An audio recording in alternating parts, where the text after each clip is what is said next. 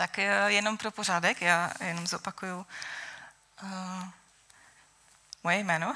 Jsem Zuzana Měrková a teda uh, vedu nějak naši misijní skupinu v Jablunkově, ale ve svém civilním zaměstnání pracuji jako zdravotní sestra.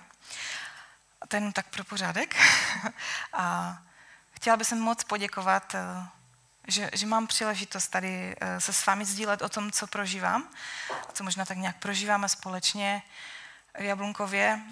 A mm, je to velmi silné téma, eh, které jsem vybrala. Eh, nikdy jsem si nemyslela, že je tak strašně důležité jako v poslední době. A chtěla bych se s vámi sdílet o tom, kým jsme, jakou máme hodnotu a co z toho pro nás vyplývá s tím, že teda budu mluvit hlavně ke křesťanům, eh, ale pokud nás posloucháš a nejsi věřící, i, i pro tebe to může být přínosem. Eh, a protože jsme v církvi, tak je zřejmé, eh, že mám na mysli to, kým jsme v Kristu. Možná víš, kým jsi, možná je to pro tebe úplně zcela jasné, co to znamená být křesťanem. Pak to dneska bude pro tebe takovým milým připomenutím a pozbuzením, ale třeba to nemáš uh, úplně jasno v tom. A v tom případě ti dneska moc ráda pomůžu uh, tak nějak blíž pochopit, co to znamená patřit Ježíši. A tak tedy začnu svým prvním bodem, a to je, že jsme božími dětmi. Uh, nic nového pod sluncem, ale co to pro nás znamená? Uh, v dopise Římanům píše apoštol Pavel tohle. Všichni, kdo se dají vést božím duchem, jsou totiž božími syny. Nepřijali jste přece ducha otroctví, abyste se znovu báli. Naopak, přijali jste ducha synovství, v němž voláme Abba, Otče. Sám duch dosvědcuje našemu duchu, že jsme boží děti. A jsme-li jeho děti, pak jsme i dědicové, totiž dědicové boží a spoludědicové Kristovi. Máme-li tedy podíl na jeho utrpení, budeme mít podíl i na jeho slávě. Najdete to v 8. kapitole Římanům 13 až 17. A jako křesťané jsme uvěřili tomu, že Ježíš je Kristus, tedy český zachránce. Že přišel na tenhle svět v těle, vydal svůj život a umírá rukou lidí, aby obětoval svůj život za naše hříchy a smířil nás tak s Bohem. Uvěřili jsme tomu, že byl skříšený a že ho smrt nemohla udržet. A pak odešel v proměněném těle k otci a sedí tam na trůnu a vládne. A my, kteří jsme mu uvěřili, tak dali jsme mu své životy, aby se stal naším pánem. Teď čekáme na jeho návrat. A už to je skoro téměř 2000 let. A v mezičase, než on přijde, nám poslal svého ducha, který v nás přebývá. A ti, kteří se tedy nechají vést božím duchem, jsou božími dětmi. A moje otázka je, je jsi božím dítětem? Pak tedy to, co děláš a jak přemýšlíš, se musí od toho odvíjet. Kdekoliv jsi a cokoliv děláš, dělej z perspektivy toho, že jsi božím dítětem. To, jak se rozhoduješ, jak mluvíš, dělej na základě toho, že jsi božím dítětem. To, jak reaguješ, jak jednáš s lidmi, ať vychází z tvé pozice, že jsi božím dítětem. A být božím dítětem to není něco, co se projeví až někdy na věčnosti, ale už teď v přítomnosti. A proto bych chtěla se přesunout k mému druhému bodu a to, co to vlastně prakticky znamená být božím dítětem. Protože stále to může znít nějak trošku abstraktně, Chtěla bych být trošku konkrétnější. Že život, který žijeme tady na zemi, vůbec není jednoduchý. A potýkáme se s nějakými každodenními problémy doma, možná v práci, ale i v nás samotných. Často se cítíme zlé, sami, odmítnutí, nebo třeba neschopní a neustále bojujeme se svým já. A pak už si moc přejeme, aby Pán Ježíš přišel a už aby to všechno odešlo. Ale myslím si, že to tak má být. Ano, máme chtít, aby Pán Ježíš už přišel, ale to, co tady žijeme, tak, tak to žijeme jako boží děti. Když jsem před pár lety jezdila do Polska a učila se od tamních zakladatelů sboru, tak jsem se tam seznámila s jedním uh, mladým pastorem, který tedy ještě teda nebyl pastor, ale on založil potom sbor v Gdaňsku a jmenuje se Daniel Rožanský. A ten nedávno poslal uh, takový post na Facebook, který si myslím, že úplně reprezentuje postoj Božího dítěte. A on tam říká, že příliš často se modlíme, aby nás Bůh vytáhl z temného údolí a zřídka o to, aby nám pomohl přes něho přejít. A možná nejsi v temném údolí, ani já jsem si mockrát nepřipadala v Jablunkově, jak v temném údolí někdy trošku, jo? A někdy jsem říkala, bože, ve mě odsaď pryč. možná se cítíš sám, neschopný, je ti smutno, těžko, máš problémy. Někdy nás tyhle životní okolnosti vedou k tomu, abychom se vzdávali a špatně rozhodovali na naší životní cestě. A chtěla bych teď trošku mluvit o Pánu Ježíši, um, jak on prožíval svoje nejtěžší období v životě, jak reagoval, jak se rozhodoval v životě. Nejprve ale chci říct, že cítit se smutný, nebo sám, nebo třeba špatně, nebo i cítit strach, hněv, je v pořádku. Důležité je, jak na tyto pocity reagujeme. A na Ježíši toto všechno můžeme vidět, třeba hněv, když v chrámu zpřevracel všechny stoly. Nebo strach v zahradě Getsemane, když se modlila, a Bůh od ně, aby Bůh od něho vzal ten kalich, tak dokonce potil krev. A nebo samota na kříži, když tam zůstal úplně sám a volal, bože můj, bože můj, proč si mě opustil? A věřte, že kolikrát jsem se cítila tak, ale o tom to není. Ježíš věděl, že dělá věci dobře a že je dělá podle boží vůle a přesto prožíval těžké chvíle. Na kříži věděl, že za tři dny vstane z mrtvých, věděl, že všechno dobře dopadne že zrovna zachraňuje celý svět. A přesto se cítil velmi zle. Procházel temným údolím svého života. Možná ne tak temným, ale v pocitech ano. Nevím, jestli někdo z vás se díváte na seriál The Chosen.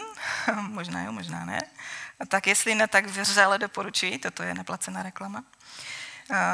A tam v pátém díle druhé série probíhá rozhovor Ježíše s Janem Křtitelem, kde Ježíš Janovi říká, jsem vždycky připraven plnit vůli mého otce, ale to neznamená, že je to jednoduché. A ano, v Biblii možná byste těžko hledali tuhle větu, ale myslím si, že tvůrci seriálu to velmi dobře vystihli. Ovšem to, že, se Ježíš, že, že Ježíš cítil hněv, neznamenalo, že dal svému srdci prostor pro hořkost. To, že cítil strach, neznamenalo, že propadl úzkosti o svůj život. To, že se cítil sám, neznamenalo, že ho Bůh opustil. A nevím proč, ale vždycky jsem si myslela, že když Ježíš na kříži říká, bože můj, bože můj, proč si mě opustil, takže to znamená, že ho Bůh opravdu opustil. Ježíš tuhle větu ale zřejmě neřekl jako výkřik zoufalství, ale jako výkřik naděje. Byl to totiž odkaz na Žalm 22, kde v druhém verši to je. Ježíš totiž znal celé písmo na spaměť. Byl to rabín. Ne jako proto, že byl boží syn, ale protože byl rabín a to, tehdy bylo zvykem, že rabínové to byli učitele, kteří měli svoje učedníky a oni znali celé písmo na spaměť. Ježíš ho znal a na kříži, když volá Bože můj, Bože můj, proč jsi mě opustil, tak to není výkřik zoufalství, ale výkřik naděje, protože ten žalm je sice nějakou, nějakým seznamem zoufalých volání, ale končí chválou a jeden z těch veršů zní takto. Je to v Žalm 22, 25. Nepohrdl poníženým, v opovržení ho neměl. Když trpěl příchozí, příkoří, neukryl před ním svou tvář. Slyšel, když k němu volal o pomoc. Ježíš prošel temným údolím s velmi nepříjemnými pocity, ale věděl, že Bůh je v tom s ním. Buď jako Ježíš. Nenech své nepříjemné okolnosti, aby tě odvedly z jeho cesty. A ať se děje cokoliv, ať se cítíš jakkoliv, neříď se tím. Nerozhoduj se ve svém životě na základě toho, jak se cítíš, ale na základě toho, kým jsi. Božím dítětem. Nezáleží na tom, co si o tobě lidi myslí. Nezáleží na tom, jakou máš práci nebo nemáš práci. Nezáleží ani na tom, jakou máš školu nebo nemáš školu. Ani na tom, jaké máš postavení. Nezáleží na tom, jak jsi bohatý nebo chudý. Nezáleží na tom, kde bydlíš, ani na tom, kolik máš dětí, nebo možná nemáš děti. Nezáleží na tom, jestli máš partnera. Nezáleží na tom, jestli jsi muž anebo žena. Nezáleží ani na tom, jestli jsi pastora nebo se zrovna obrátil, ani na tom, jestli jsi třeba svobodná matka, nebo jestli tě zrovna někdo opustil. Nezáleží na tom, že pořád padáš. Nezáleží na tom, že máš problémy. Nic z toho neurčuje to, kým jsi. Nic z toho neurčuje tvoji hodnotu, protože jsi božím dítětem. A na tomhle postav svoji hodnotu, svoji identitu. A tu bych klidně mohla skončit, ale neudělám to, protože být božím dítětem sebou nese i určitou zodpovědnost. A tady se dostávám ke svému třetímu bodu. Je to nejen užitek, ale i zodpovědnost. Než Ježíš odchází do nebe a usedá na trůn jako král a pán, nechává nám tady jeden důležitý úkol. Dělat mu učedníky. Tedy nejenom se starat o svůj život, nejenom čerpat pro sebe, ale to, co jsme přijali, předávat dál. Když Ježíš za nás umírá, tak nám získává svobodu. A když vstává z mrtvých, získává nám naději vzkříšení. A když odchází do nebe, aby usedl na trůn, tak nám posílá svého ducha. Proč asi? V Evangeliu podle Matouše to máme zaznamenané takhle. Ježíš k ním přistoupil a řekl, je mi dána veškerá moc na nebi i na zemi. Proto jděte, získávejte učedníky ze všech národů, křtěte je ve jménu Otce i Syna i Ducha Svatého a učte je zachovávat všechno, co jsem vám přikázal. A hle, já jsem s vámi až po všechny dny, až do skonání světa. Ježíš neříká jenom, tak ehm, já odcházím, mějte se tu zatím fajn, mějte tu radost, pokoj, nebuďte smutní, protože já se zase vrátím.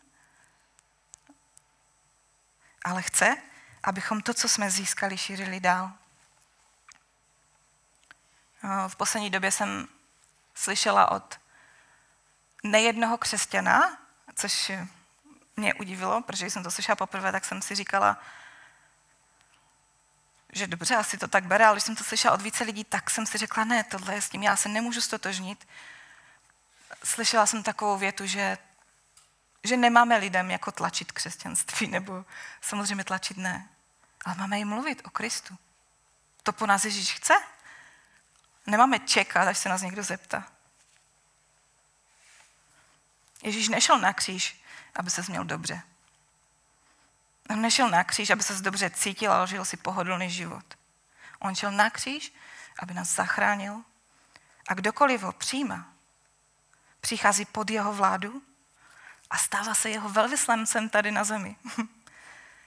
A to nejenom reprezentativně, jak pasivně, ale aktivně. Jestliže jsme božími dětmi a Ježíš je náš pán, tak dělejme to, co po nás chce. Jenom jak, že jo? Získávat učedníky, když nejsem evangelista? Je to vlastně jednodušší, než si myslíme, protože je to o vztazích. Těch, kterých už máš. Nemusíš získávat nové proto, aby si mohl činit učedníky, ale můžeš. Pokud začneš žít život z perspektivy Božího dítěte, stane se to pro tebe přirozeným. Ale pozor, nestane se to samo. Samo od sebe ne.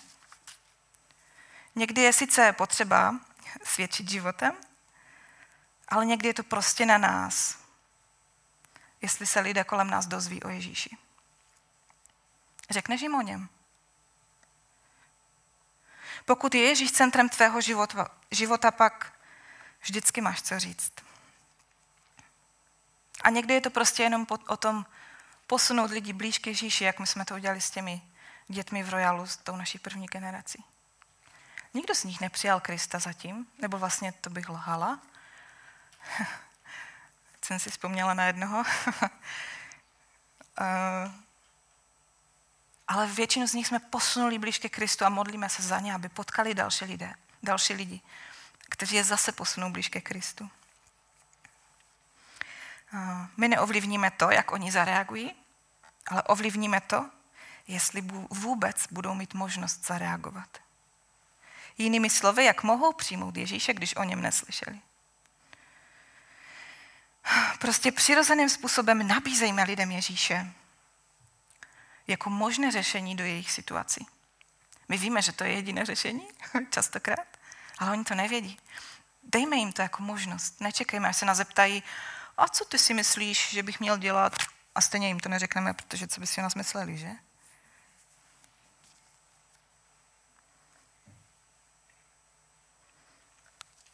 Taky by se to nikdo nemusel stát, že se nás někdo zeptá. Ježíš dává tenhle úkol církvi, ale pak jim říká, ať, ještě nic nedělají, dokud neobdrží Ducha Svatého. Jednoduše řečeno, dává jim úkol, ke kterému nás zmocňuje. On nám dává úkol, ke kterému nás zmocňuje a je v něm s námi. A Bůh tě sice zmocňuje, ale ty se musíš rozhodnout. Necháš se vést jeho duchem, nebo se necháš vést strachem?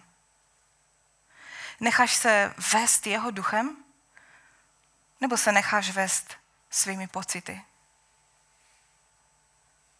Necháš se vést jeho duchem, nebo podlehneš okolnostem svého života. A tak vás chci na závěr povzbudit, že to, co jsi získal, si nenechávej pro sebe.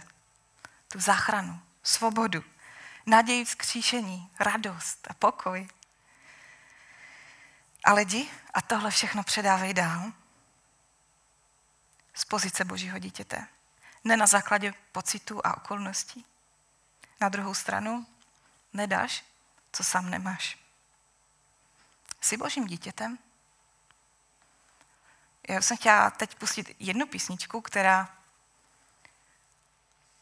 um, zpívají žena, takže bude v ženském radě, ale jestli se s ním můžete stotožnit, tak v duchu můžete říct na to amen. Protože naši hodnotu určuje to, kým jsme v Kristu zo všetkých strachov a pút oslobodená. Veď si pomohol vždy, keď bolo treba.